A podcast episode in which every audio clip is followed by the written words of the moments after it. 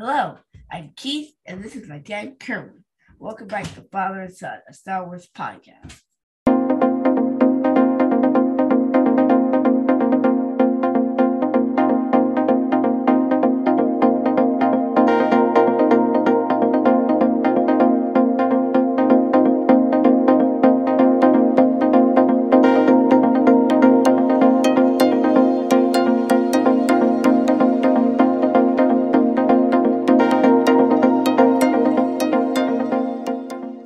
Thank you very much for joining us once again. Well, the Book of Boba Fett, the series ended uh, just last week, but we're not yet done talking about Boba Fett, right? Oh, of course not. No. So on this episode, we're going to discuss a Disney Plus documentary called Under the Helmet, the legacy of Boba Fett. And there's also an animated short on Disney Plus called The Story of the Faithful Wookiee, which features Boba Fett's first appearance on television. All right. So let's start with talking about the documentary. And just so you know, it's going to be a spoiler review on both. So if you have not seen the documentary Watch or them the, both on Disney Plus before you come to us. exactly, and then come back and then we'll discuss. All right. So here we go. Under the helmet, the legacy of Boba Fett. So it takes place in Marin County, California, uh, with the introduction of the Boba Fett design by the uh, concept designer and illustrator Ralph McQuarrie and visual effects artist Joe Johnston. So the Boba Fett suit was originally originally used to design super troopers, basically like elite versions of stormtroopers. And there were supposed to be 100 suits designed. But because of budget constraints, they couldn't do it because they didn't have enough money to make 100 suits. So George Lucas came up with the idea like, let's not make this a bunch of the same suit. Let's make it one person who's a bounty hunter. Yeah, that's pretty cool. All right. So there was a prototype that was created, right? And you see a video of Ben Burtt, who was the sound designer of the Star Wars films, and he's showing a prototype of the suit being worn by the editor Duwayne Dunham. Um, and it has the same features that we see that we know Boba Fett uh, used today. So there's a rangefinder, a flamethrower, dart throwing device, dart projectiles uh, from each knee, and the jetpack, right? And then they added later the sound of spurs and a poncho, right? Because the inspiration came from a character that Clint Eastwood played in uh, the westerns of the 60s, the Sergio Leone films.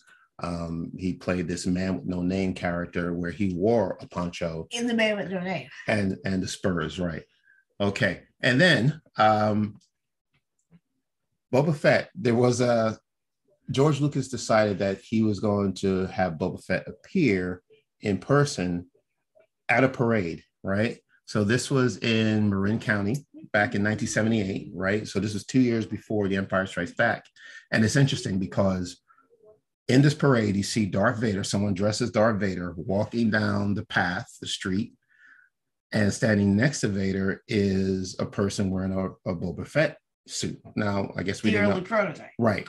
And you know, at the time we didn't know the name. We probably didn't know the name of the character, but we just saw this character walking down the street for the very first time.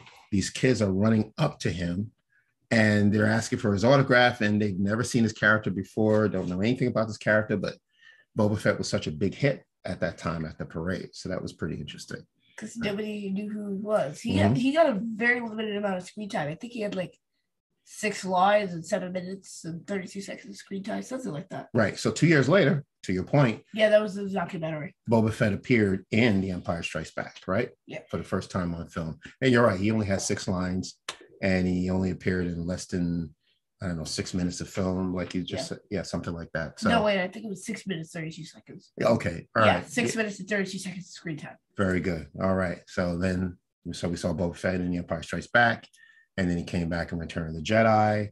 And then the prequel trilogy was in place. So George Lucas then decided that he wanted, you know, that Boba Fett was such a, um, you know, fantastic uh, creation, you know, of a character.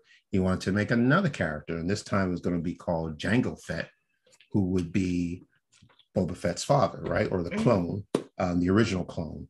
Um, and then uh, the actor that was um, asked to play Jango Fett was Temuera Morrison, right? So this was back in 1999, and the actor who played, you know, Boba Fett little Boba Fett was Daniel Logan.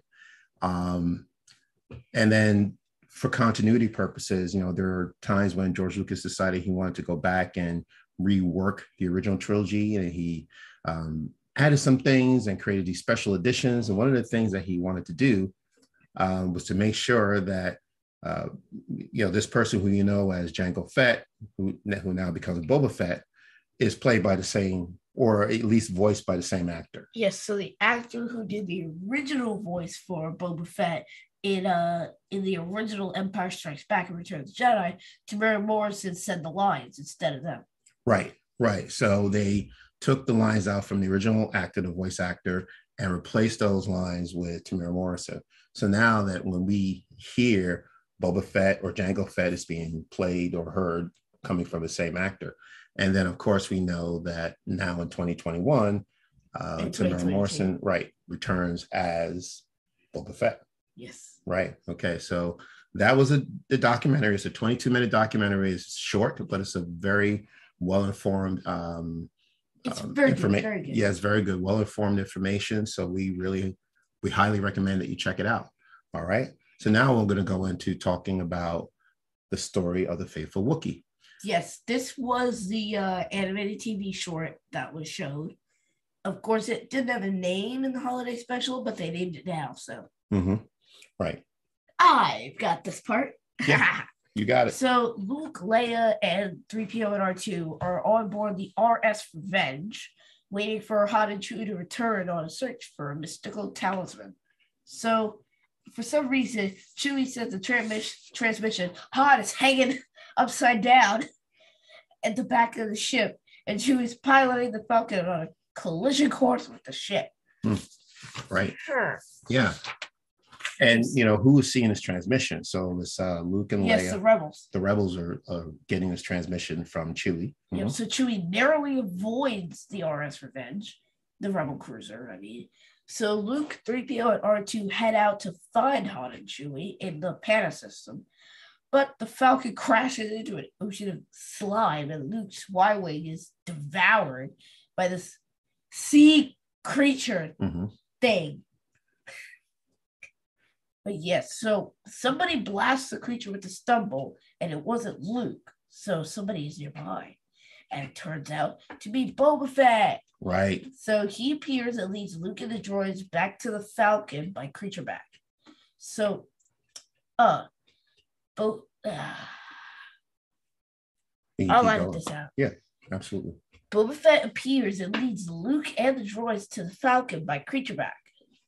Luke watches Chewie toss out the talisman like through the trash chute, and suddenly Luke just passes out and hits the floor. So it turns out that the talisman gives a sleeping effect to all humans near it. And the only way to keep Luke and Han alive is to, quote, let the blood rush to their head, unquote. Which is why they're hanging upside down. Yeah, so that's why Han was like hanging upside down. Mm-hmm. So Boba says that he knows there's a cure for the virus in the city and that he can get it.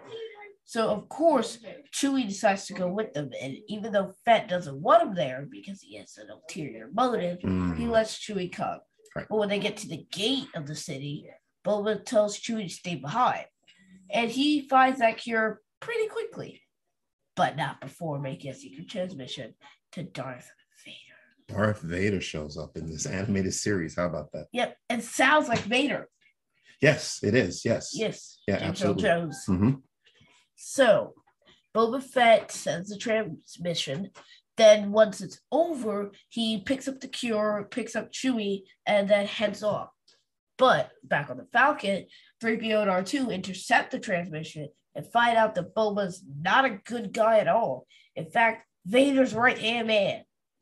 So once once Luke and Han get the cure and are back on their feet, Luke invites Luke invites Boba to stay with them and go back to the rebel base with them. But that's when R2 lets it all out, and 3PO has to translate that. R2 is angry because Luke called Boba an ally and a faithful friend when he's really not. He's a backstabber and he works for Vader. Mm-hmm. So Boba just backs out slowly and then says, We'll meet a grand friend, and jetpacks right out of the Falcon. Right. And then our team uh, just flies off, and um, there's a question that Luke asked Chewie, like, how did you know Yeah. um, that he was not friendly? Chewie's like, he just didn't smell right. Right. So Boba Fett just didn't smell right. So and that was that was the episode. So that was the the animated short. It's about nine minutes long. Um, so just to give you a little bit of history about this uh, short. So this was a part of the Star Wars Holiday Special that aired on CBS in 1978. Um, and this was the first time that we were introduced, if you were around at that time, Hmm. uh, that was the first time that, you know, someone like me have did see Boba Fett before the films, right? So this was his first appearance. And then, of course, two years later, we see him in The Empire Strikes Back. And then three years after that, in Return of the Jedi. And the voices for these characters are voiced by the actual actors from the films. So we heard Mark Hamill, Harrison Ford, Carrie Fisher, Anthony Daniels, and James Earl Jones as Darth Vader. But I gotta say, this Boba Fett reminds me of the Mandalorian.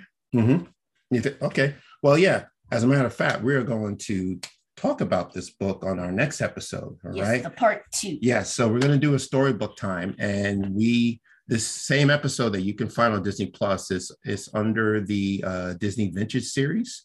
Uh, you should be able to find that nine minute short. There's also a little golden book based on that short. So our next episode, yes, our next episode is going to be our story time where we will read this book called "The Story of the Faithful Wookiee." All right. So we hope you join us for that. Okay. Well, thank you very much. That is it for this episode. That's our review of Under the Helmet and The Story of the Faithful Wookiee, both now available on Disney Plus. Keith, where can people find us? Apple Podcasts, Spotify, Stitcher, Radio Public, Amazon Music, Audible, Pandora, Spreaker, Red Circle, or wherever you get your podcasts. Okay, thank you. We also have a YouTube channel. Please subscribe if you have not done so already. Those subscription numbers are very important to And us. Google Podcasts. Don't forget Google. Absolutely. And you can leave a review on any of your favorite streaming platforms. We would love to hear what you have to say. Those reviews are important as well. Uh, leave us a rating or leave us a comment.